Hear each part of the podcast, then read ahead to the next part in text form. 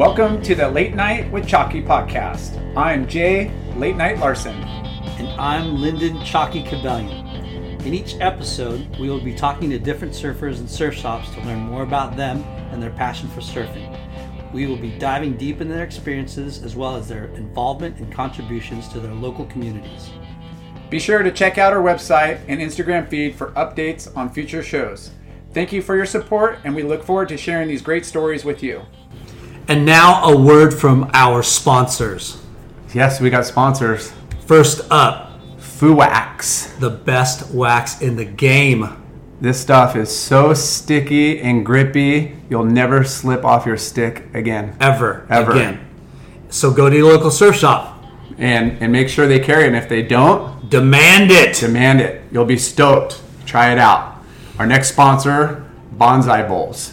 I know a lot of our listeners have, have had one of these, and if they haven't, they're going to now. They're missing out. they're missing out. It's a healthy, delicious Amazing, fresh acai bowl with tons of fruit and organic like ingredients. They've got five locations in Southern California, From Huntington to San Clemente and all in between. two in Hawaii. two in Hawaii for that those on the North Shore. And um, you know, come support these guys. They have amazing acai bowls, and they support the West Coast board riders and a lot of the surf events up and down the coast. And they've made it a lot easier With- to get them. They've got their own app now. That's right. Go to your app store and download Bonsai Bowl app, and you could pre-order, prepay, and just go pick up. Cut cut through the line. And for our listeners of the Late Night with Chalky podcast, You're gonna get 15 percent off your next bowl. a 15% discount off Yes. bonsai bowls. That's insane. Um, so make sure to mention the Late Night with Chalky podcast and you get 15% off That's at right. bonsai bowls. And one of our other favorite restaurants, oh, Caliente OC. Caliente Southwest. Dot com. They offer healthy Mexican style food with local uh, organic ingredients, Family owned. family owned. Their phone number is 949 515 0909. And our listeners get, 15% off there as well. yeah. So mention Late Night with Chalky Podcast and get 15% off at Caliente OC. And both these guys are great at catering events. So you could use them for a shop event, corporate event, birthday event, wedding, all of the above. They love to party. And last but not least, we are super stoked to welcome olloclip as a new sponsor of the Late Night with Chalky podcast. What is olloclip? Uh, they make the original mobile lens system for your phone. So these can make clips that hold the lenses, the cases that are designed to make it really easy to get the clip on the phone. So check them out at olloclip.com. And for all the Late Night with Chalky podcast listeners, they get 10% off. Uh, that's, that's huge. Huge. So at checkout, the code is SURF10. That's S U R F, the number 10, and you get 10% off olloclip. And you guys got to check check out our Instagram. We're going to be posting pictures with these wide in, wide lens uh, angles, uh, fish eye, all kinds of cool like photo options with your phone. And for you uh, rich dudes out there, like late night, they do make cl- uh, lenses for iPhone 11s. What? What? Epic. Thank you, sponsors. Thank you. Friends and family, brothers and sisters, welcome to the Late Night with Chalky podcast. Welcome. We got an incredible guest, longtime friend, uh, former sponsor of mine. I What? love it. Yeah. and uh, just a pioneer in the footwear industry, uh, all around great dude, JK Jeff Kelly. Welcome. Wow. Well, before we uh, dive into all your successes, let's start at the very beginning and uh, tell us where you came from and, and how you got into surfing. I grew up in Fountain Valley. Fountain Valley? Uh, oh yeah, FV. We know that. But the day I turned 18, I moved to Huntington. Um, anyway, yeah, I grew up in Fountain Valley. Um, I had a buddy whose older brother was a surfer, and he used to take us down to the beach and get in the water. So for Christmas in seventh grade, my parents bought me a surfboard from uh, back in the day, the I- Inter Island Surf Shop in Huntington Beach, and believe it or not, Baba Louie actually sold me my first board when I was. What? Babalu did? Yeah, I didn't even Nice. know anything about surfing. Babalu. Did, did you go straight into surfing or were you boogie boarding? Um, I did a little bit of kneeboarding in Seal Beach when uh, when I was a kid. My parents both worked, so they dropped me off at my uncle's house. He was a teacher, so he was off in the summers, and he had an El Pipo kneeboard with two rope handles on it that I used to take down and uh, and kill myself in the shore break at Seal Beach when I was a grom. Yeah. Seal is a good uh, a, a good place to, to learn for sure. Ray Bay. Ray Oh, Bay. yeah. Watch out for those guys. It wasn't Ray Bay back then though. It wasn't that bad. Not it's like way worse now than it's ever ever was. Oh yeah, no, it's I remember. crazy. So Uh, so El Pipo was your first. So you kneeboarded first. Yeah, yeah. Okay. Had a, had some pins, and uh, so I got into you know learning to time and catch the waves a little easier that way. It was a it was more fun than getting a rash with the the rubber rafts you'd rent at Jack's on the beach in Huntington. Hey, you got to start somewhere. You know, I was on a Mach 7.7, then a Mach 10, you know, added the handle and then the fins. You got your body on a boogie. I got my body on a boogie. Uh, So what was Yeah, your first, should- like, real surfboard? it was Like a not five kneeboard. ten um, glass uh, single fin. Single? And by by the way, back then there were no leashes, so when you fell, you had to swim to shore. Um, it was a res- light blue resin tint, and uh, loved that board. So fun. Who shaped it? I can't even remember who shaped it. Where what what what uh, what shop did you buy it from? It was called Inter Island Surf Oh, Shop, Inter and Island. the board was actually called Inter Island. I think um, it was right next door to Infinity Oh wow. uh, Okay. back in the day, right kind of by Eldon Liquor there. Yeah. Yeah, and El then, uh, Don, still there. started hanging out in Huntington uh, as a kid. I'd get dropped off there by uh, my buddy Mark Peters' mom would pick me up and drop Mark and I off at the pier, and we'd surf every day uh, on the inside, the first tee, because the big guys wouldn't let you catch waves on the outside. It was it was a lot different back then, huh? There was Oh, a man. there was a definitive pecking order. Oh yeah, I was uh, surfing with the Livingstons and Bobby Burchell, who now lives in Del Mar too. Okay. Just saw this morning. Um, we'd be surfing the first tee, and I remember Rodney and Roger, Bobby would show up and they'd rip his lunch open, and because we'd all leave our lunches under the lifeguard tower, and the seagulls would always eat Bobby's lunch and could never figure out why. Welding instructor Alex DeClaire knows VR training platforms like Forge FX help students master their skills. There's a big learning curve with welding. Virtual reality simulates that exact muscle memory that they need. Learn more at meta.com slash metaverse impact. As you write your life story, you're far from finished. Are you looking to close the book on your job? Maybe turn a page in your career? Be continued at the Georgetown University School of Continuing Studies. Our professional master's degrees and certificates are designed to meet you where you are and take you where you want to go. At Georgetown SCS, the learning never stops, and neither do you. Write your next chapter. Be continued at scs.georgetown.edu slash podcast. Were you, were you a south side or north side? Tower 2? um, we would surf the north side. yeah. Proper. And I'm goofy foot, so I migrated over to the south side later when uh, we got into high school and we had the, the competitive surfing started. So we were the Lake Street boys back in the day when it was called Lake Street Yeah. or Jack Jack in the Box. So our whole crew ended up hanging over there. That's funny. Um, and they used to have like mini surf clubs back then, right? Yeah, I mean, I think PT is responsible for starting all that. Um, when when he came over, I was a kid growing up in FV, and my, one of my best friends was Troy Bishop, who um, you guys know Troy, but Yeah. he I married haven't seen him in a while, older but yeah. He's a south Yeah. side fixture. He's still around. I, I see him down there all the time. So PT shows up and uh, as a bronze Aussie with Mark Warren and Ian Cairns and Cheyne Horan, and they're wearing matching gold sweatsuits, and we're these young, dumb, long-haired hippie kids, you know, surfing. We're like, these guys are dorks, but they're rich. hey, you got to have a stick, right? You got to have a look. We had PT on uh, a couple of weeks ago. Dude, that guy is such a legend. He, he's done so much for for surfing globally, right? I would literally not be here having this conversation with you guys if it wasn't for him. Wow. Wow. We'll, we'll get into that guy? story. Look at that guy. Is that Gerry Lopez? Yeah, that was a month or so ago down in the East Cape in Mexico where I'm spending half my time now. Dude. Oh, and, and then our other HB boy, Fountain Valley boy, Hurley. Yeah. Nice. There's a lot of uh, a lot of dudes that came out of Fountain Valley, huh? Yeah, yeah. We just had Hurley down to um, speak. We, we bring guys down occasionally just to tell their story to a group of, you know, startup guys and entrepreneurs down here in San Diego just to keep things going. Yeah. Cool. That's awesome. Gracious enough to come down and tell the story to us last month.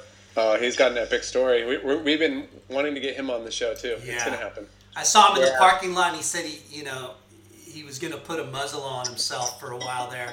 It was right after, uh, you know, it went to the licensees and stuff. So Yeah. hopefully, hopefully we'll get him on the show soon.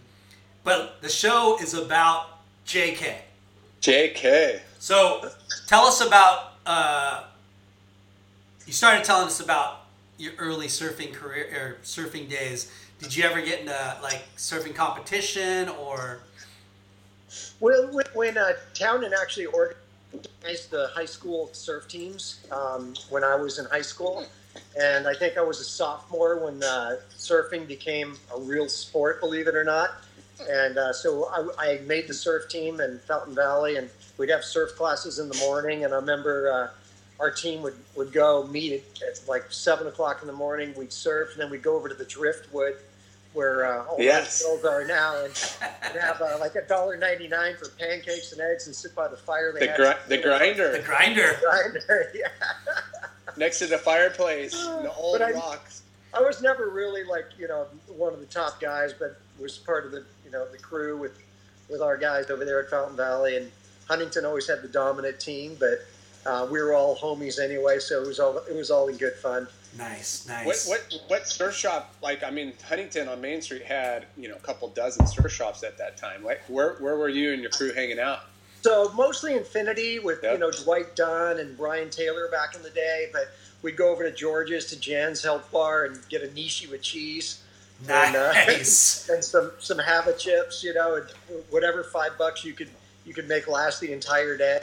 Uh, but So- that was kind of kind of the rotation was George's and mostly Infinity. So, so Brian Taylor, that's uh, he's a goofy footer, right? And he, he became an accountant. Yes, Yeah, exactly. he was my CPA for years. I love Yep. that guy. Now he's a good What man. a small world. yeah. And, and Double D, man, I can't believe he's got a, a, a long, rich history in the Huntington Beach surf shop scene, right? Oh, Yeah. Totally. Yeah. Dw- Dwight lives uh I don't know like a block Around away the block from me, right? Yeah, like a few houses down. So, JK, so you weren't a big competitive surfer. Did, did what was your first uh, like job? What, what did you do for for your first? Uh, First job was I was a busboy at Sambo's in Fun Valley when I was uh, 15 and a half, so I could buy a moped to get to and from the beach. what kind of moped did you have? a Motobecane, orange one with a surf rack. Nice. Did, did they did they sell racks or is that all custom DIY? Yeah, we used to bend metal and, and uh, just bolt them to the to the uh, mopeds and get to and from because you know from Fountain Valley was a little bit of a haul, but we'd get up at 4:30 in the morning when I was um, a, a kid and ride down, surf, and be back at school. Yeah. No problem. That's awesome. Did, did the mopeds? Did you have to have a license or just a permit? You did it back then. Nothing, right? Yeah. Because it's pedal power. Yeah. I had I had a moped for a second, but it was a crappy one. Fell apart. Peugeot. Remember the Peugeots? Mm-hmm. Yeah. Yep. Larry, you're a little too young for those. No, I, I had a I had a mo- uh, scooter as a hand me down from my brother, and I uh, actually it was a red. I don't know what Honda or Yamaha or something, and uh, I actually would drive it to the beach or you know ride it to the beach and to school, and I actually got pulled over before I had my license and talked my way out of a ticket somehow. Well, you were cute. You're probably really cute. Sorry, sir. Sorry, I, I looked 12 and I flew through a stop sign because I, I went home for lunch at high school. I think it was in ninth grade. And, and, and uh, the guy's like, You know, I pulled you over? And I'm like, No. He's like, You didn't stop at the stop sign. I'm like, Well, I'm late to class. He's all, Where's your license? I'm all, I, I don't have one. Some, something happened, old man. Yeah. The dog ate it. So, JK, what uh, what was your first surf trip? Uh, my first surf trip was probably in eighth grade. Um, we used to call Troy's dad, Mr. B, Mr. Bishop. He loaded uh, a bunch of us in the back of his orange El Camino and drove us down to Swami's. Um, and I remember being in the back of the, his truck in a sleeping bag, holding the surfboards from blowing out. Me and, me and, and another buddy of mine, and then there was two other guys in the front seat with him. But we, we had to sit in the sleeping bags in the back back in the day when seatbelts weren't a law. Dude, how crazy was that back in the day when, when, when you could just sit in the black, back of a flatbed truck, not flatbed, but a truck, you wouldn't have to wear seat belts. And, Yeah. and people used to be able to drink like one or two beers, One or two. Yeah. maybe more. but it wasn't uh, it wasn't so gnarly back then. Nah, that was that was probably the first surf trip I remember. And then you know when we started driving, we were we were in Mexico every weekend surfing. So Oh man, the glory days, huh? Yeah, there's a lot of good days going down south of the border, just empty lineups all day. yeah, we'd camp at K38 when it was just a dirt field. 38s, 55s, La Fonda, Nice, and uh, nobody be out. You'd be out there by yourself with your buddies. good old days. So, you went to uh, Fountain Valley High School, Yep. and then after that, you went to college, right? I never went to college. No, Nope. man, I I thought for sure you were a college guy with No, all the successes that you've had. I moved to uh, to Huntington when I was 18 and uh, was working in a cabinet shop and then um, built some boats over at MacGregor Yachts for a while and just you know was doing built some patio covers with uh, some roommates of mine, the Dietz brothers. Um, just kept busy that way and then um, in uh, the 80s, I uh, I got into the surf industry when I started Track Top. You guys remember that stuff? Yes, sir. I sure Yeah. do. That We- was a that was a funny one because I, I didn't know what I was going to do. I went and got my real estate license, and then um, I was messing around with different traction materials because I didn't like wax, and I, I came up with uh, the original peel and stick traction pad, and I called PT and I said, "What do you think I should do? Should I try making a business out of this, or should I just do real estate?" And Townend goes, "Well." you've got your real estate license. You can always fall back on that why don't I call a buddy of mine on the East Coast and see if he'd be interested in distributing your traction pads for you? You're kidding So, uh, me. No, so he calls Pete Dooley, who owned Natural Art, which at the time he dominated the East Coast. I Yeah. flew back there with a boatload of traction pads and followed his delivery van up the East Coast, and every single store I went into bought the pad. so that's how it Wow. started. Where did you uh, Where did you get the material from? Like, what So that's you- a funny story because um, we all know Bud Llamas, Huntington legend. Yeah. yeah. Um, Bud was like my uh, trial monkey. I'd find all kinds of different materials. Carpet padding was one of them, and I was using contact cement to stick them on his board and my board, and we'd try them. And then if it didn't work, it was like a nightmare getting the stuff off. So there was a place in um, City of Commerce that had uh, all kinds of raw materials like rubber materials and things. And I went out there and I found EVA, which is a plastic flat that they use in running shoes, and um, it worked. So the next thing was figuring out how I was going to be able to do this in production. So I got the yellow pages out because this is before internet, and I called 3M and they sent a chemist out. I was living right behind Taco Bell on 9th Street in those blue apartments. And The guy comes out and he's like, "Well, what are you trying to do here, son?" Wait, gave- you called gave him a rope. 3M and they sent somebody to you? Unbelievable, right? That is, So the- I don't, so I don't get it. What, what, guy, what did you the tell them? comes- Well, I'll tell you. I'll tell you why. What happened was, guy comes out and he goes, "You're trying to stick this to what?" And so I gave him a broken surfboard. He took the back. He goes, "Let me take this to the lab and see what we can come up with." So he they invented that uh, the traction, the the peel and stick material for me. He brought me a roll of wax paper. It was like four feet long, so I built a four by eight table with two by fours and then a dowel. Stuck it on there like a roll of toilet paper and pull it off. Cut it with a razor blade. It would fall onto the table with the glue side up. Then I'd put the sheets of EVA on it with a wallpaper seam roller. Push it so my knife, which was a, a die, which is an upside down blade, and put it underneath and with a rawhide hammer, hammer the edges and would cut these pads out. And Wow. peel them, stick them on, and it worked perfect. And I was like, oh shit, this stuff works, but there's no way 3M is going to keep making this for me. Yeah. So I called the guy back, and he goes, yeah, just give us two weeks before you need it, so we can you know have enough time to make it, and we'll we'll make what you need. And I was like, why would you do this? I'm a grom in the garage by myself. How old were you? You know, uh, what was I, 24 or something like that? In what year? What was that, 84, I think? Wow. So he, he goes, Was, hey, was there any other brands out there yet? Or yeah, Astrodeck was making a liquid that you poured on your board, you tape off your rail, and then you put salt in it, and then when it dries, you hose it out and made little bubbles. And I used that, and it worked really good, but it gave me a rash that turned into a crater, so I had to peel it off. That's when I started messing around with other materials because I, I liked it better than wax, but the Astrodeck was killing me. So, So- so wait a minute. JK, you are the original guy that made the peel and stick uh, uh, grip tape or uh, grip for boards. Yeah, which became the standard later. Yeah, Um, you're the one that three- came up with the, the, the first to market that. As far as I know, yeah. Wow, That dude. is insane. that is insane. You're welcome, everybody in the whole freaking planet. the, the bigger the bigger invention at the time was the arch bar. Like I was a year into it, and then we took some of our material and we sanded down these bars. Me and Scott McCrannles from Florida. Yeah, I remember Redhead dude. Yeah, and we stuck those on the stringer, and they the the lateral traction that you gave. We went and surfed river jetties.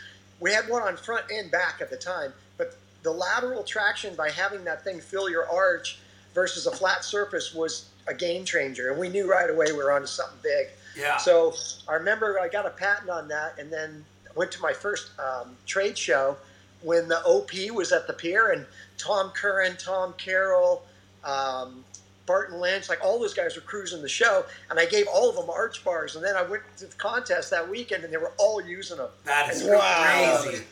Yeah, it was. I can't believe that you were the first peel and stick grip for surfboards. That's That is insane. huge. Well, thanks to 3M. And, Yeah. Um, and you know, the guy I called the guy at the lab, and I was like, well, "Why would you keep doing this?" And he told me, he "Goes, we have a, a, a division dedicated to helping entrepreneurs because we never know where an idea will take us." yeah. Wow. To this day, Y9485, which is the model number, is used, is used on every traction pad. It sticks to stand-up paddles, surfboards, jet skis, boats, whatever. Wow. Yeah, Yeah, they've, that- they've made millions by So that was your- garage. That was your first entrepreneurial venture, right? Right. Okay. Yeah. So did you Yeah. you had a partner in that, or did you start yourself? I started it by myself, and then um, I started growing pretty quickly. And I, I, I was working with a friend of mine picking up dead bodies for the coroner's office in Orange County. Shut the front door. Uh, yeah. Yeah, but, Is there good money in that, or you just thought it was intriguing? well, it was. It was. Wait, wait, wait, wait, wait, wait. You you picked up dead bodies. Yeah. We Like- drive around in Walmart suits in a van, going to crime scenes and car accidents and drownings. And How did you name it. find out about that? And because one of my friends who's still to this day that's in Huntington has the contract for doing what's called first call work in uh, Orange County, and I grew up in Fountain Valley. was it good money? It was okay money, but it allowed me to do that and also do the um, traction pads at the same time. It probably wasn't like a set schedule, was it? It was just- Exactly. you just kind of like, work when I wanted. yeah. That's uh, that's not. That's, you didn't have to see the bodies, but they were already in bags, right? No, dude, we'd be They had to up bag them, bro. Oh, It was- gnarly. It was gnarly, but I'll tell you what, it, it, it, for me, it changed the direction of my life because I knew then how fragile life really is and how people that I'm looking at should not be dead that are building this career for something down the road that they're going to celebrate never get there.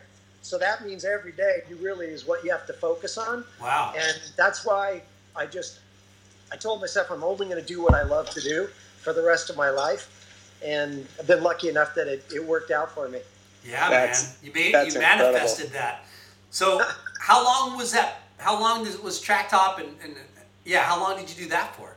Well, so I got um, I went to work also with a friend of mine that was a tile setter, a guy named Gary Ward, Yeah. who I en- ended up selling Track Top to, um, and I had met the two brothers that originally started Reef, Fernando and Santiago, at the trade shows, and they were having a little bit of trouble getting Reef going. So I helped them start Reef by getting all of my traction reps to sell their flip flops for them.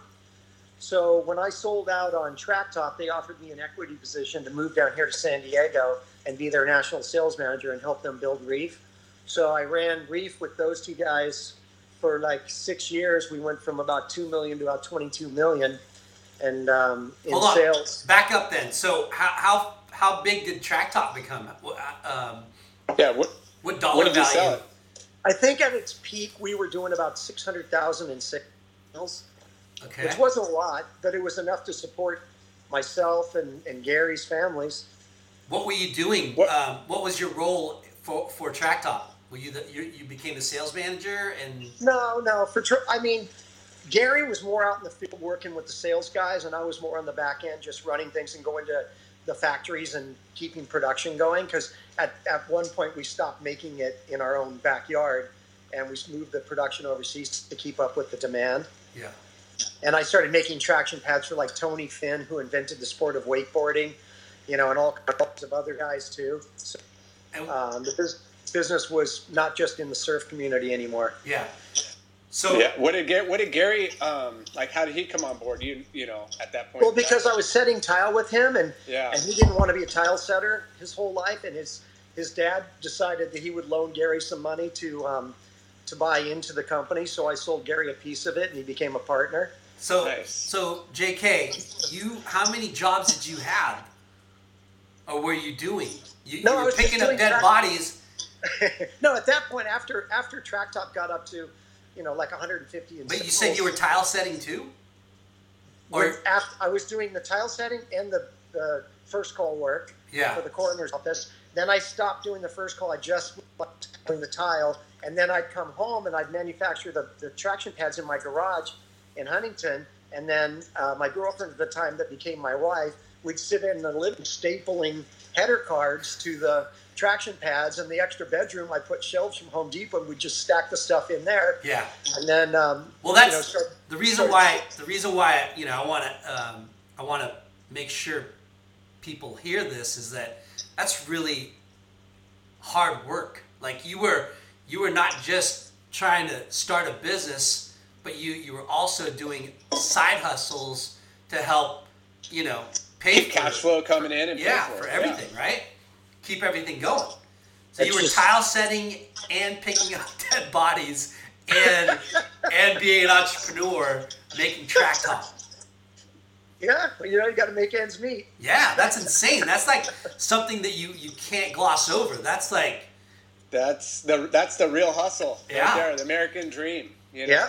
you, you, you, you put in what you you know you want out, and that's Yeah. Hundred percent commitment right there. so you, you you track top. You and Gary Ward. How long did that last? And then, and then you just you sold it to. Yeah, how long? I How sold long? it. I sold sold it to Gary. I had um, I had this other invention that I I had a, a child, and then I had um, through having a kid and traveling, and stuff, I realized how lame like the travel stuff is for kids. So I had a couple other inventions I wanted to do, and so when I sold Gary the business, the reef guys called me, and I told them no at first, but then I was like, shit, they kept calling me. And I, so I made them a counter offer just to see if they'd take it, and they took it. So I was like, oh shit. So I ended Good up problem. driving from. Uh, I had a house in San Clemente at the time. I was driving to National City, where they were located, every day for about a year. And then after it worked out, I said, okay, we're gonna we're gonna move down to um, North County, San Diego. So I moved here in '91. I've been here since, and even though my family still all on Huntington, as you guys know, Doc, Yeah. surf prescriptions, married to my sister, so Yeah. my mom, whole family, my roots are still in HB, but uh, I've been in, in San Diego where my dad was actually born since uh, 91. So Nice. so so Reef, Fernando, and I forget the other guy's name. So they approached. Santiago? Okay, and they, they said, hey, we want you to be the sales manager for Reef. Yeah, and they gave me a piece of equity to move, and and and I bought uh, their previous sales manager had five percent. I bought his five percent, so I had a nice little chunk of it. And then um, you know, after we got to about twenty-two mil, you know, I started thinking I wanted to go do some other stuff again. So they ended up buying me out, and um, I took about a year off and just kind of goofed around, and then decided I was really missed being in the industry.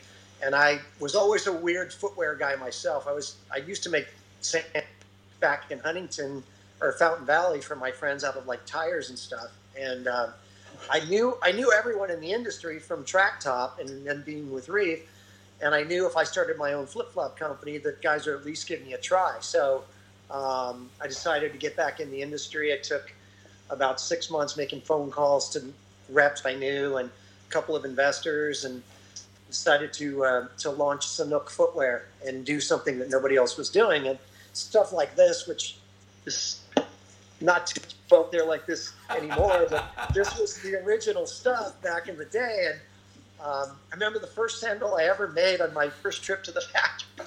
So I for, for the listeners that don't see the, the video, he he just put his uh, leopard skin sandal on the table,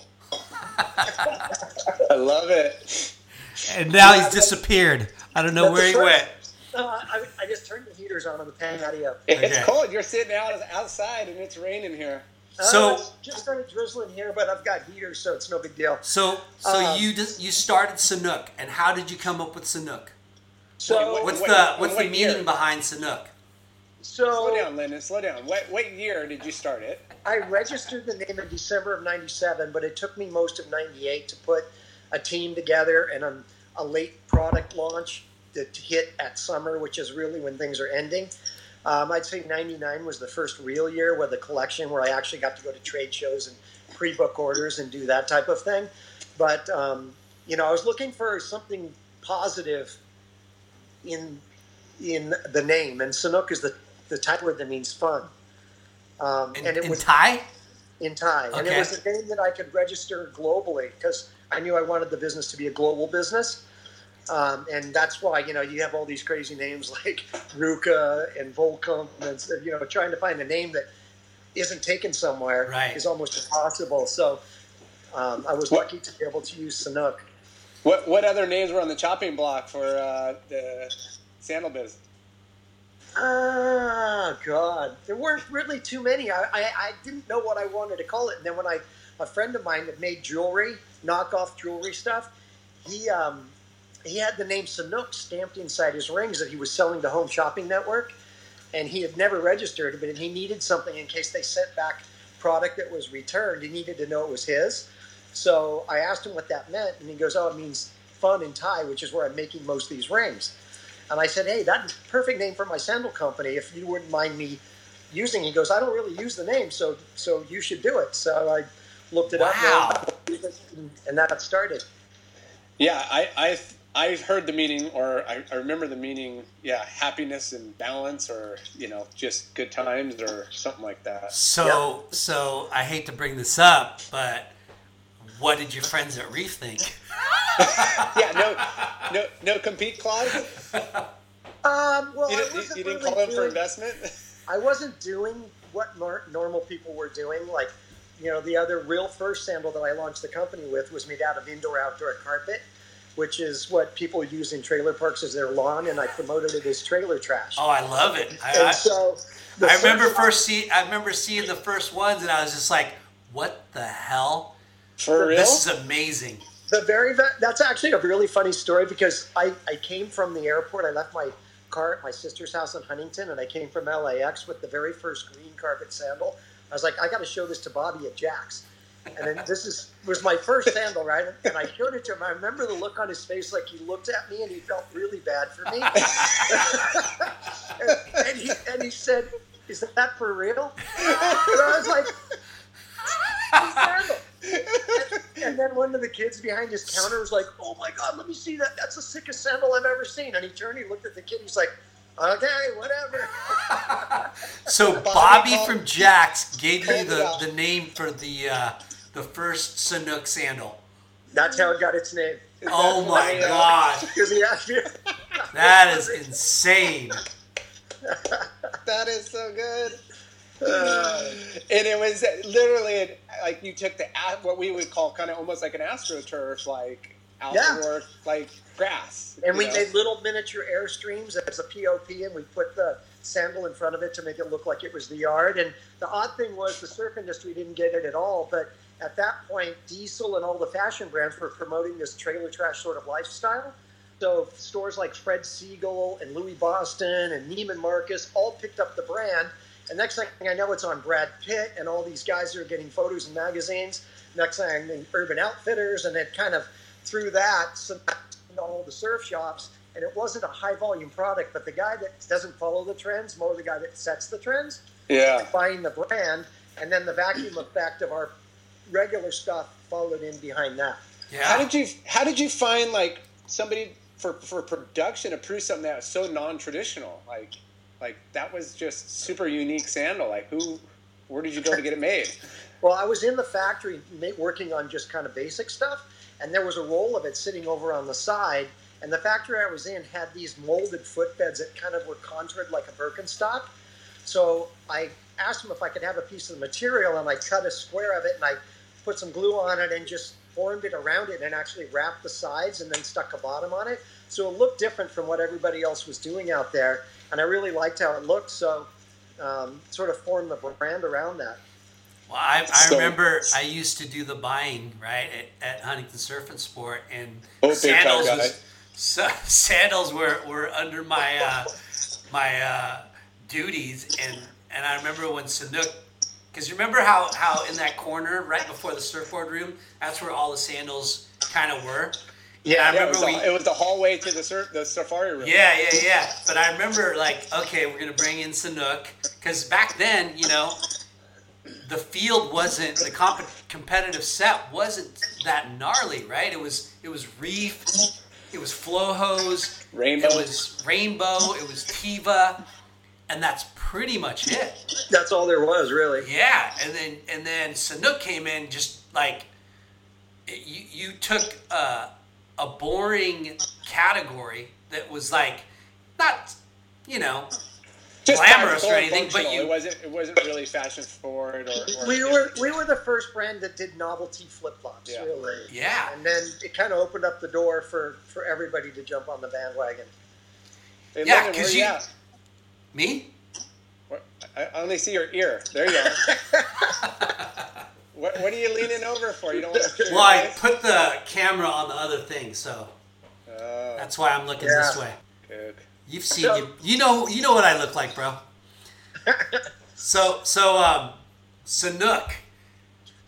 Yeah, so with You- the brand, I you know the brand was different. So in the branding, I wanted that to be different too. And you know everybody seemed to be into this whole competitive thing. You know, Reef had all the pros on the tour, and the tour was really what was driving the sales in all the brands. But that wasn't really me. And so, you know, I, I approached Donavon when I first started Sanuk, even before I had a Sanuk checking account Mr. Uh, Hipster. because I, I was giving him traction pads back in the day, and he just cut a deal with Billabong to be a non-competitive surfer, but have a sponsorship and travel around the world and do what everybody really wanted to do. Yeah. So I hooked up Donavon, and then I got a hold of Rastovich because he was the same sort of guy in Australia. Yeah. And we built a brand about being more about almost a Stussy vibe uh, for the bros, not the pros Yeah. kind of thing. And um, it was really good at the time because surfing was going through a transition. You know, back in the day, when I surfed, hardly anybody's dad surfed.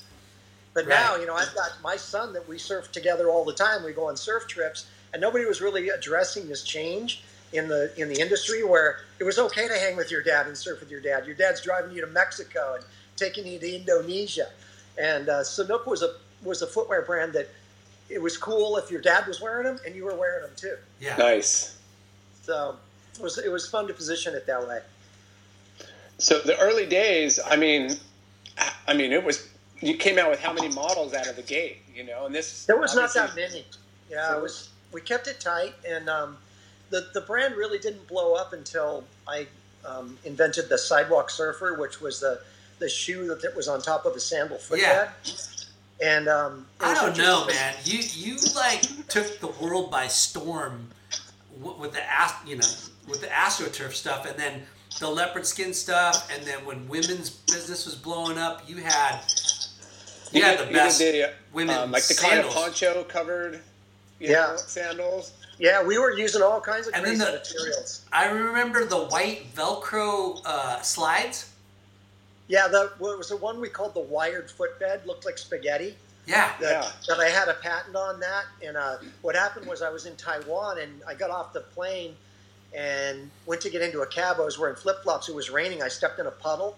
And when I got in the cab, I kicked my flip flops off and I started wiping my feet off on his floor mats in the back. And it was that material that felt really good on my foot. So I, I bought his floor mats from him and I took them to the factory and die cut them and made footbeds. I'm like, yes, this feels amazing. And uh, I was able to get a patent on it, and it became that wired footbed became our best-selling flip-flop. Um, was sixty percent of our sales was on that footbed, and then I got knocked off by Walmart, which killed my sales because no one wearing Sanuk wanted to look like a Walmart shopper. right. Um, and How I did how did they work around your, your patent or infringement? they they said that one of their vendors sold it to them and didn't tell them. But by then, my sales went from 60% to 10% of my volume. So I sued them and um, ended up cutting a deal to license the patent to them. And I think the first year they sold 4 million pairs, which I made more money on the license than I would have made if I sold it. Smart. hey, you know, sometimes it's not always going blow, blow for blow. It's about compromising. It is for sure. Um, but the That's real turn, turning point was the shoe because flip flops were very seasonal, and once I had an enclosed footwear, it uh, it made us year round. But the cool thing was, um, I had surfed in the I, or gone running in Cardiff. My office was in Cardiff on the stairs in the morning in my New Balance shoes, and then that afternoon I ran down to go surf. When I ran back up barefoot, the range of motion was so much more efficient having that flexibility. As anyone knows that goes upstairs barefoot versus having shoes isolates those toe muscles, and it's much more work on your quads to go in shoes versus barefoot. So I thought to myself, sandals are made without a stitch down board, so they're more flexible. If I could put a shoe upper on a sandal bottom, I would get the same feeling I had barefoot. So happened to be in the factory a few weeks later, and I took my best-selling flip-flop, which was a lazy boy at the time, and just cut grooves around it and sewed an upper there that had tabs and took forceps and pulled the tabs through on the bottom, flipped them over, stuck a bottom on it, and walked around the factory. And I knew instantly that I was onto something that was incredible because I could feel the floor and my foot was moving the way it would naturally. And that's how the whole natural foot motion thing started was through that shoe. Nike Free, What? all of that stuff followed us afterwards when we talked about um, how allowing your foot to do what it was designed to do, strengthened your foot. And then through a friend of mine that was a rock climber, he got the shoes do the top rock climbers, Chris Sharma, Daniel Woods, all those guys started wearing my shoes and taking them as approach shoes. And the outdoor community, especially the climbers, which was this new industry that was coming up, really jumped on the thing. So we got into REI, and then Sanuk became like an outdoor brand too. But the shoes were very comfortable, and the range of motion being barefoot is something that strengthens your foot. So through that, Nike and everybody else took note of what was happening, and everybody started developing shoes that had a range of motion that was natural. But So- the Sidewalk Surfer was the original version of that. Bro, you created the hanging footwear category by by running down to the beach to go surf and then going back upstairs, you had an epiphany and said, "Wow, I need That- to create a shoe that's made for a sandal that's not a shoe or a shoe Yeah, that's this, not this a is sandal." not a shoe; it's a sandal. The hanging thing actually happened when I was at Reef because back in those days, the stores weren't making any money with flip flops. They were in a basket on the floor, and you had to search through the basket to find your size. And we had the idea to, to, to take a greeting card holder and make the pockets big enough to fit flip flops in. And so at Reef, we developed the first floor rack that could be put in a corner. And when you walked in, because sandals were an impulse buy anyway, 70% of sales in flip flops were something you were going in to buy something else, and then you impulse the impulse got you to buy your flip flops. So by getting them off the floor, we were able to get the, the um, impulse buy to go through the roof, and we could spin the racks, but could be put in a corner, so it didn't take up much room. So I knew when I developed shoes, I didn't want to have to wait for some kid to go in the back and try to find your size. That I could put them on the floor in a hanging sort of way, that it would be much easier and we'd sell a lot more. And that was the first hanging enclosed footwear that was put on the market. And then, Yeah, that was a game changer. Yeah. I Yeah. mean, right there. I mean, Vans right followed front. you after that, right? Uh, it was first. It was Blake at Tom's. He came into my booth, Oh. and uh, Blake's a buddy of mine, and he's like, "J.K., would would you be bummed if we did this too?" I was like, "No way, bro. You should do it," because they were a different category than I Yeah. was. And then he did it. Then Vans, you know, brought their whole crew into into my booth at Action Sports, and they're like. Wow, this is really cool. Yeah, we should maybe hang our shoes. Then they did a complete blatant rip up of Sanuk. Yeah. And uh, you know, I didn't ever think they would do that, but they did. But anyway, Did, did you also uh, patent that uh, sidewalk surfer too, or that? yeah, I did. Um, the construction is patented. The Yeah. look has been knocked off by everybody, but the actual construction of it being on a flip flop, the way that we did it, so that it's as flexible as it is, it can only be done by uh, Sanuk. That's amazing. Dude, Wow, I- so many, so many technical like achievements, but yet like practical and functional. It's crazy. So that It's just about solving problems. so one of the cool things that Larson kind of put up in the in some of his questions, the marketing for Sanuk was pretty new and adventurous and like it was it was it was like Very zen, head turning, you know? zen-like, but like in a fun way. like it was so random because everybody had into this thing that you had to have this ad campaign that was a consistent one, and um, we did our our shoes and sandals were completely out there. So we decided to do our ads the same way. Literally, like two or three days before deadline, I'd go to happy hour with Marty Thomas and you know whoever was around, and we'd draw up a concept on a napkin and put it put it together. Lars, you were in a few of those that were just classics. Oh, so Uh, much fun.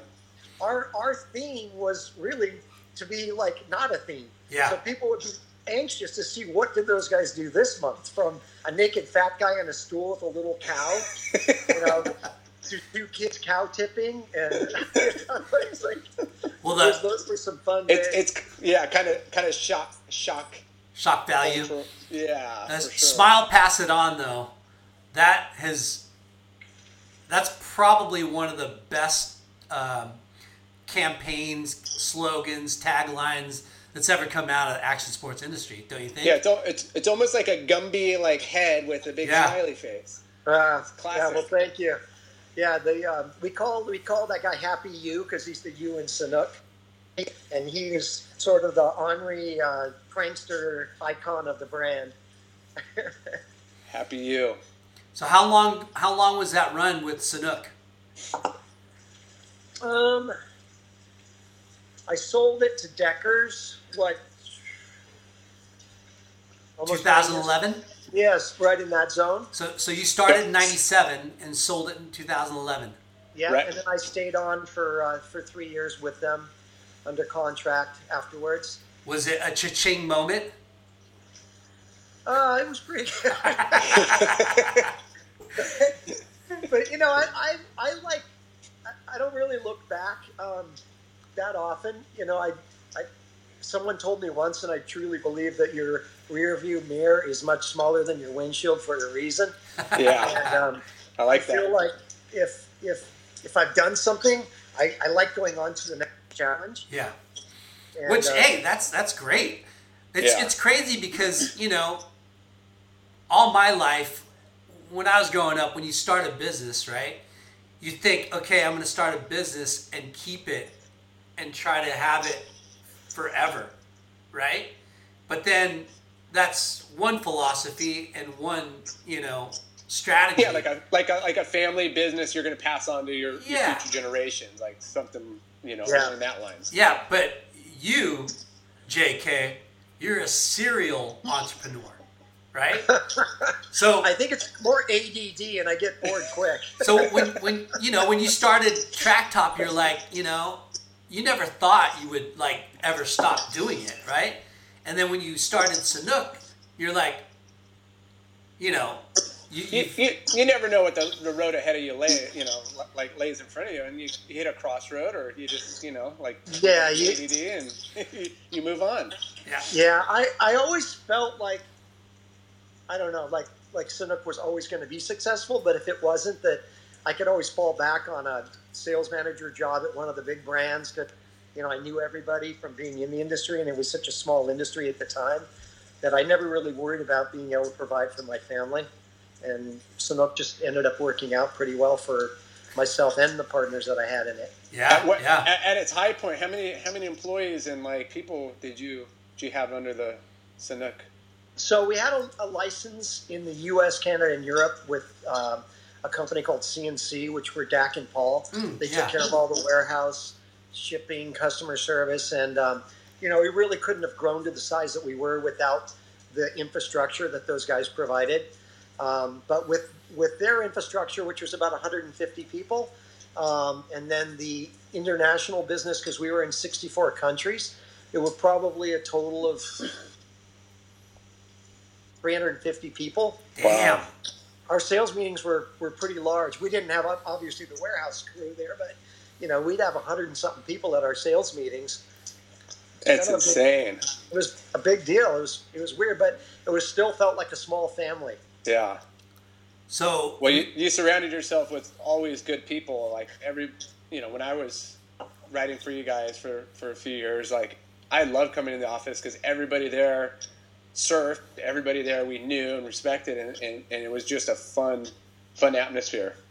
You know, I, I learned that if you hire somebody who's passionate versus maybe somebody who might be a little more book smart, smart about something, Yeah. the person with the passion tends to, to to do the best things for for themselves and for your brand. amen, amen. And Yeah. That's Yeah, the three I- of us. um, I, I wanted to. Ju- I didn't write this down, but this is a little side note. Um, you were living down in San Diego. I was writing for you. I was writing for you know Doc, and we were invited down to come to a concert with you. And you're like, I got backstage passes. I'm bringing the RV. We're gonna pre-party. You guys want to come down? And I'm like, sure. What what concert? NSYNC. I'm like, wait, what? NSYNC? Just wait, who's that? Justin Bieber? No, I was before him, dude. Are you kidding me? and uh, I was just dating my wife at the time, and I, I told her, and she's like, um, I'm not really into boy bands, but you know, It'll if be we got fun. front, front row seats, it'll be fun. And I, I told him, I'm like, yeah, we're gonna have, it's gonna be all dialed. I just remember crushing some bottles of wine, and I just, in in the RV in the backstage. And I never ever thought my wildest dreams that like I'm gonna would've- drop the awning. I would have smelled as much weed at, at an NSYNC concert Hold on, as Lark. there. Hold on, he's got to listen to this. I got a technical difficulty with the rain here. It's starting to pour down there, huh? It just started dumping.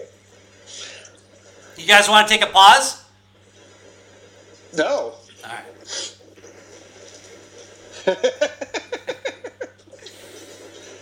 I need a couple of those uh, little awning like curtains right there. Yeah, you do. Woo-hoo. There we go. Are you wet? So, It's started dumping. so Laura, you, you got to go back and talk about uh, how much weed So- you smoked. oh, I don't remember, but That was, was so just funny, we- dude. We, we- went we were- backstage. Those guys are getting massages backstage. it was it was incredible. It was a again. I wasn't into the music, although you know NSYNC did rock. It, the, the the what the production they put on at those concerts was incredible. I've never seen anything like it in my entire life. It was at Qualcomm Stadium, and it was incredible. My oh, ju- just so they know, I took my daughter and her, all of her friends. So we didn't just go. to go. Yeah, no.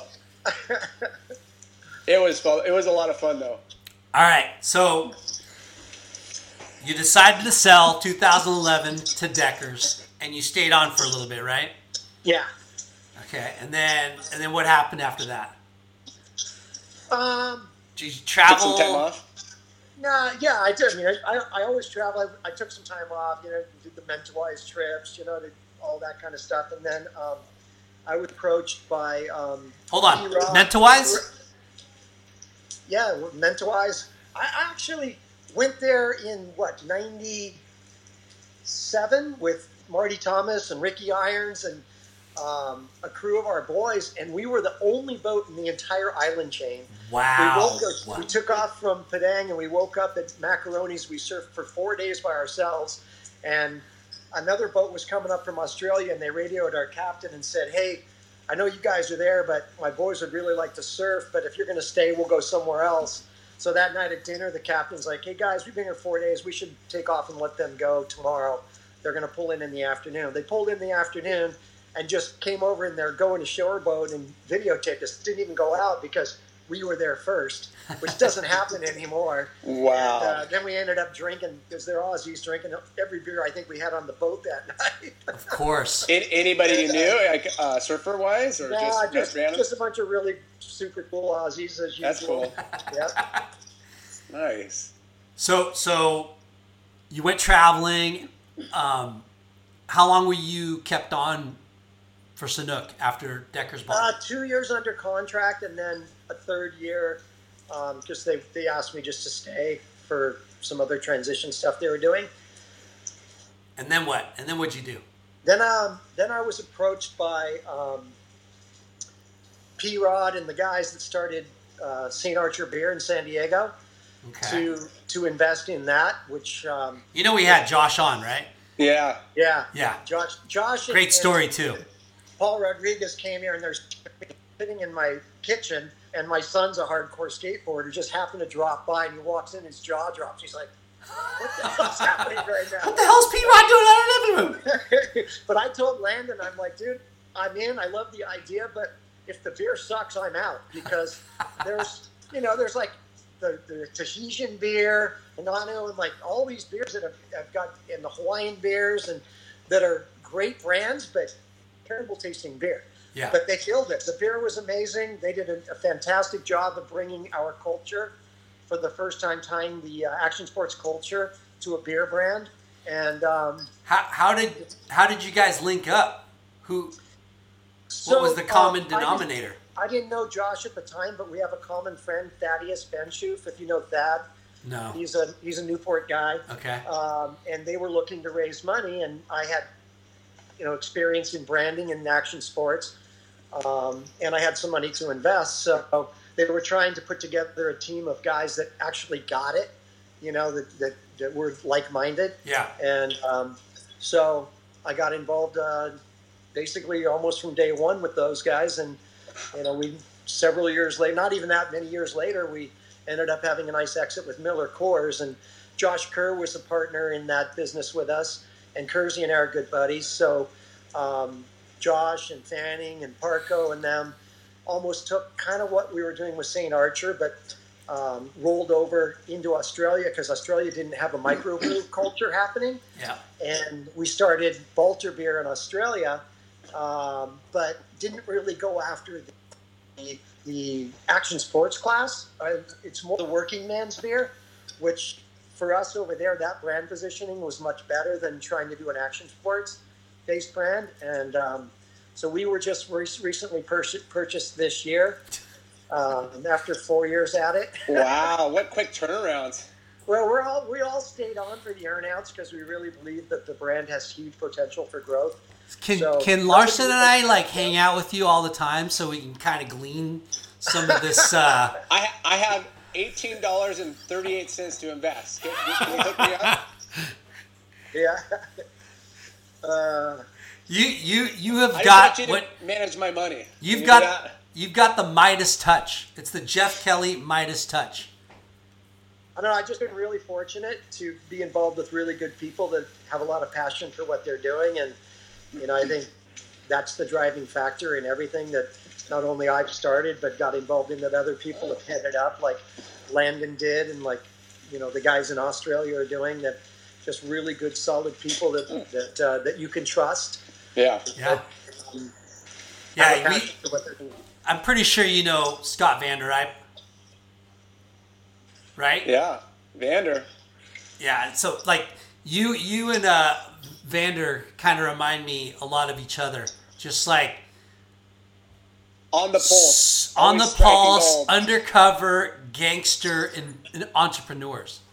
You know, both you guys ha- have have uh, success stories up the yin yang, and I really hate it.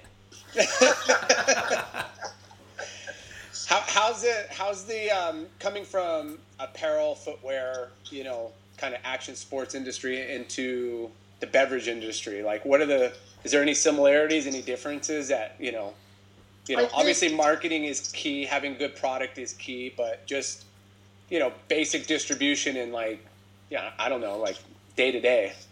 So, for me, what I, I think is really important for anyone that is trying to get involved in something is that you create your own space, no matter what it is that you're trying to do, whether it be clothing, beer, shoes. If you don't create your own space, Yep. you're going to have to compete on price. And when you do those things, like we did with Track Top, like we did with Sanuk, like um, Landon and and P-Rod and Mikey Taylor and those guys did with uh, the beer, you know, and like we've done with Balter, you, you have the ability to get way out in front, and when other people come in on your coattails, it actually helps you move forward. Huh? And Nice. uh, That's great you know, advice. That's the most And- important thing to do when you are creating something is is be It's- the only one. find the niche. Well, Yeah. that's what you know in our industry. Outside of you know, say a, a RVCA or a lifestyle brand, you know, the, the the the brands that seem to be or have been really successful, or they found that niche, like you were saying, whether it's Nixon, it just went after watches and did it really well, or or like Herschel and they just did backpacks and they did it really well, or you know, Slowtide that did towels, you know, beach towels, and you know, Stance with socks. You look at you know these different kind of categories that really weren't nobody really tackled. It was just kind of like everybody dabbled in, but nobody really took it serious. Yeah. Right.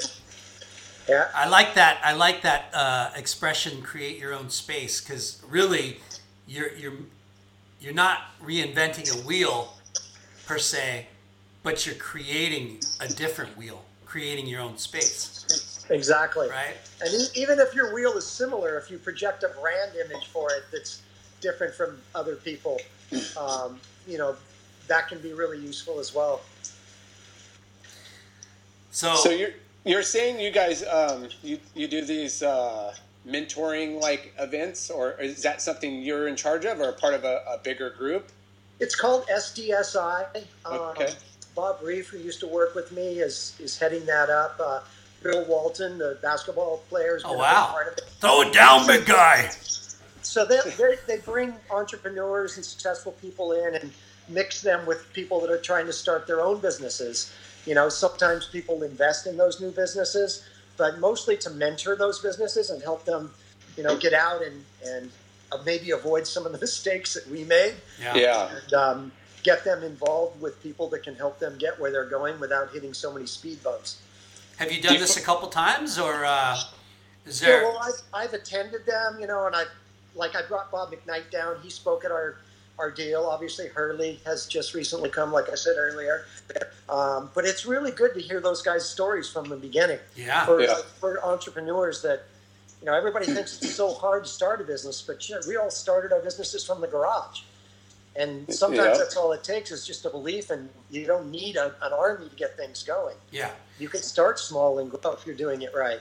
Do you, do you still feel like in this in you know in this day and age that it's it's kind of you know easier or harder or kind of that, that same philosophy of like good Well, idea, passion, timing? within the, within the surf the action sports culture it's completely different than it used to be and you know in my opinion it happened when the first companies like Quik started going public yeah. and and what happened was i remember stores i wasn't in the clothing space so it wasn't as it wasn't affecting me as much but if you were a young brand like a RVCA coming up and you weren't public and Quiksilver was going hey we're going to build out half this shop and we're going to cover all the expenses, and whatever doesn't sell, we're going to take back.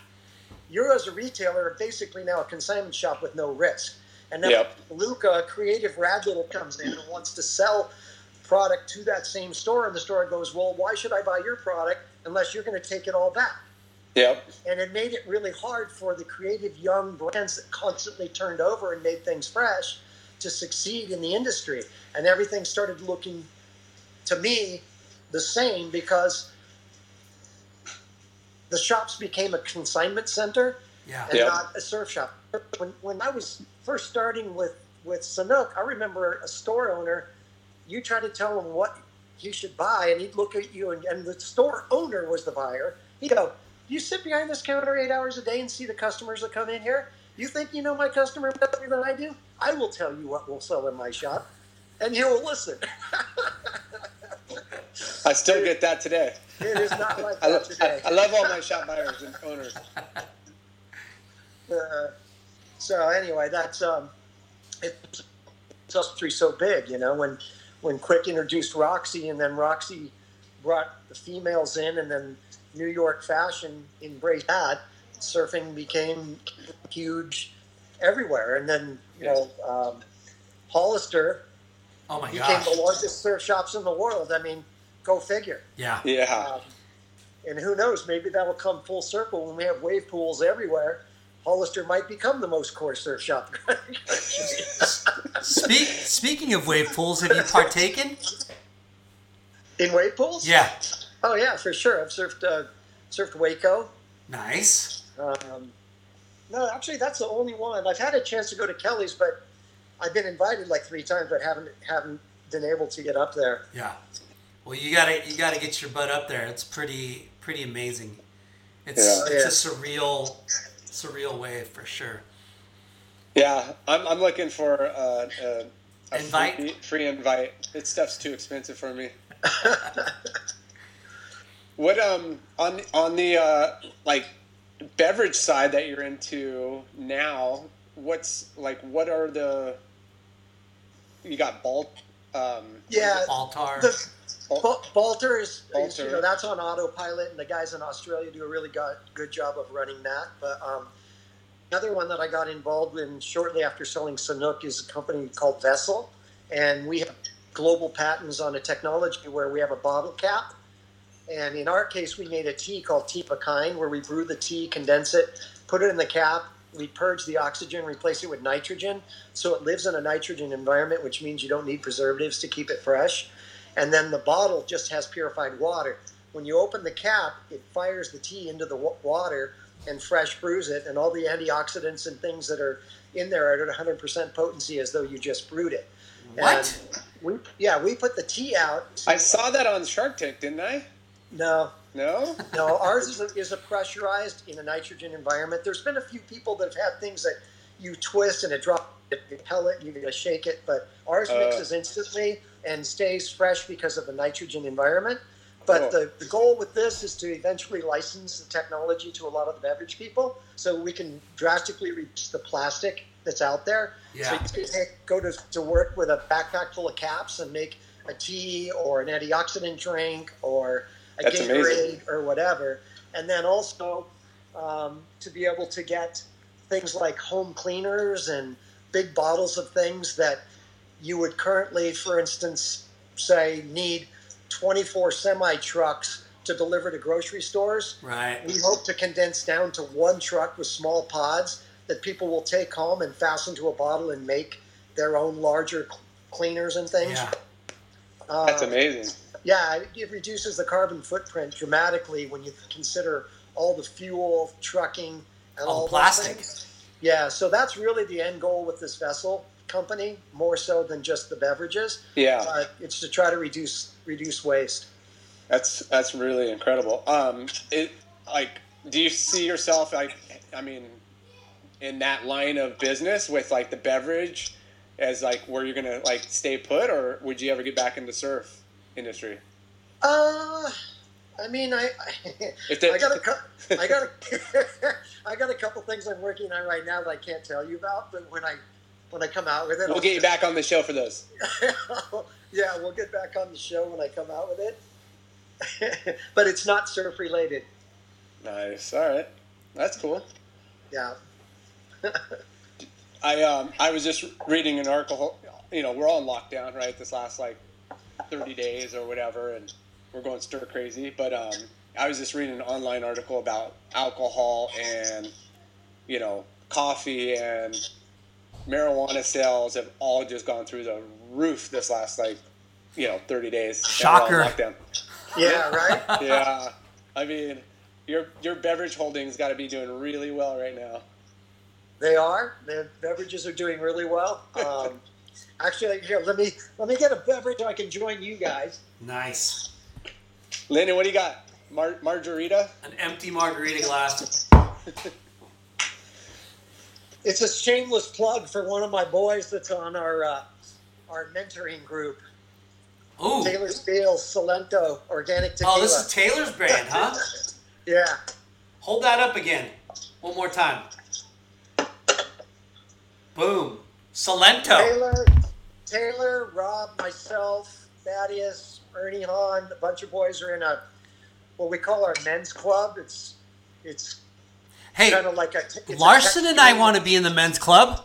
You guys should be in the men's club. It's uh, we meet once a month, and uh, it's just the men, and we go to dinner somewhere, and uh, and we talk. And lately, we've been. Um, You have our numbers now, bro. now. You have our numbers now. We're in. What's the membership? What's the what's pick the up dues? pick up the bill. Pick up the bill at the at the restaurant. Everybody does that, but it goes through rotation, so you get a lot of free meals out of it too. Sick, sick. We're down. awesome. Well, those are a lot of good humans to be surrounded by, and you know, again, you know, most of those guys have uh, done what you've done. You know, um, have invested well and helped get into uh, some great opportunities and some brands and companies. So what Yeah. uh what advice do you have for our listeners and future entrepreneurs? Well, again, I mean, it's it's things that I've said. It's it's first of all, you've got to have passion for what you're doing, and secondly, make sure that you create a space that only you exist in Create your own space. before you go forward, Yeah. and and surround yourself with people that also have passion. Don't don't just take money from people that because they have it Yeah. because they could they could make your life miserable later. Yeah. Yeah. Be on the same wavelength. Be on the same uh, same end goal. How's that? Is that tequila amazing or what? Smooth? All three are fantastic. this is the Blanco that we're currently enjoying. So you guys have three different uh, flavors? Yeah, well, the añejo, the reposado, and the blanco. Oh, nice. Like a lot of brands. Now I'm thirsty. It is Good Friday. And it is Taylor, Good Friday. would, Taylor would be amazing for you guys to have on. Yeah. Yeah, we'll have to get him on. Tell him uh, tell him he's next. I will do that for you. Yeah. Yeah, when he's not surfing lowers every day. Well, he can't surf lowers now, so we got Well, him. I know that. Usually he's on it. So, Um, what's your take on all of this uh, shit that's going on? It's uh, it's interesting for me because my girlfriend that lives with me here um, is an anchor on Fox Five here in San Diego. So, poor her, she has to sit there and talk about it all day. Yeah. uh, and you're the you're the ear. And so when when when it's weekends, we've been jumping in my Sprinter van. I have the kind of an off-road van, and heading out to the middle of nowhere in the desert, and building a fire and being under the stars and unplugging from any kind of television, Oh, just to that's try to get things back in balance. That sounds amazing. yeah, I think you got to find balance. You know, you can't sit there in front of the TV all day. Yeah. Nope. Yeah, and and just use common sense and, and just be practical. Yeah. Well, shoot. Well, yeah, this has been amazing. You know, like Yeah, I- JK. I I, I, want to get you back on when you get when you got more stuff to reveal for sure. I mean, So you have two other congratulations on all your projects. JK? What's that? You had two other uh, irons in the fire? No, I have like twenty. Oh, what? well, hey, I've got a beef jerky factory. What? Don't you know jerky is one of the fastest growing food categories in the world right now? bro, I am down. Me, Me and Lyndon have always been fans of that. Dude. Yeah. Hey, Uh, honestly, if you need a podcast uh, platform that, that needs that you need to have a be a spokesperson for, for, dude, we're, we're your we're your uh, we're your podcast. All right. Well, you guys are HB homies from back in the day. Yeah. I remember when, when you had sand in your diapers. Still got sand in. Lyn- Those Lyndon's really close to back to wearing uh, diapers again. that old fart. Yeah. Well, JK, thank you Yeah. so much for uh, sitting down with us. This has been super fun. Um, you're inspiration to us, and I'm sure the people that uh, listen to this podcast are going to be super stoked on on your story and, and some of the insight you've given us today. Um, Yeah. it's you know it's it's pretty rad that we're, we we always uh, you know we promote education and, and to further education you know our kids for sure and, and everyone else's kids they need to go to college and and get as much uh, under their belt but when, when we when we interview people that are like us that are you know barely high school dudes but have the you know guys like us that have like well guys like you that have incredible success with a high school degree it's pretty rad you Well, know? it does, just because you don't have that degree doesn't it doesn't mean you're not smart or doesn't mean you're not um, committed to, to be successful. Yeah. It's just it's you know, about passion and working hard everybody carves their own path, and, and there's those Yeah. that, that go the college route. Which hey, if you're going to be a lawyer, a doctor, or some profession that needs to have that title, but if you're an entrepreneur, I mean, it's it's trial and error, and keep going after your dream. yeah Yeah, and I mean, you know, when when a lot of kids get out of high school and they go to college, they haven't really experienced many things in their lives, and they're for them to be able to choose a career and then stay with it from high school into college, yeah it's, it's tough. I think they should probably take a year or two off, go see the world, experience some things, find out what interests them, and then get back into college and study hard at something that you really want to be part of. yeah Yeah, I like uh, one of your quotes I have here, um, and it's from a, an article that you did, an interview. It says, uh, you know, there are so many people out there getting degrees, but they need people without degrees to employ them. wow you said that Get jk in trouble. And I and I and I thought that was pretty, um, pretty honest, but uh, Dude, that's amazing at the same time. Hats off to you, buddy. yeah hey wait a minute what larson uh, dug up something said that your nickname was fiddler The fiddler, yeah, yeah.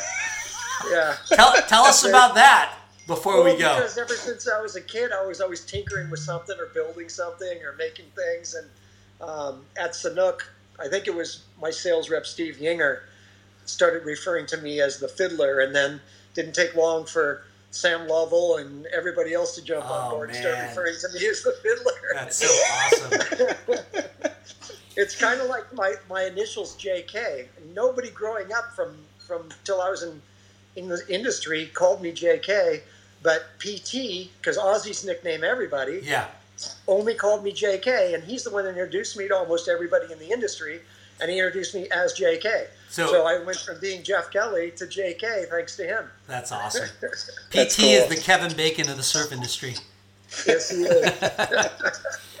well shoot Yeah, thanks, bud. thank you so much All right, boys. Jeff Kelly from from Fountain Valley, starting uh starting the the adhesive freaking the first person to come up with adhesive stick-on grip for surfing, which revolutionized surfing to what to Sanuk to to picking Sanuk. up dead bodies.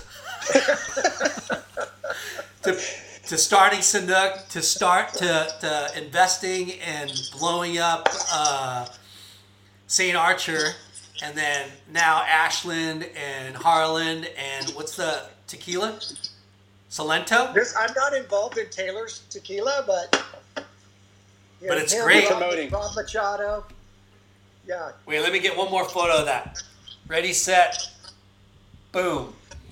JK, thank you so much. Your inspiration. Keep up the good work, and don't forget late night with Chalky for your next big venture. Thanks, All right, Jeff. boys. All right. Love ya. Love you. See you, buddy. Peace.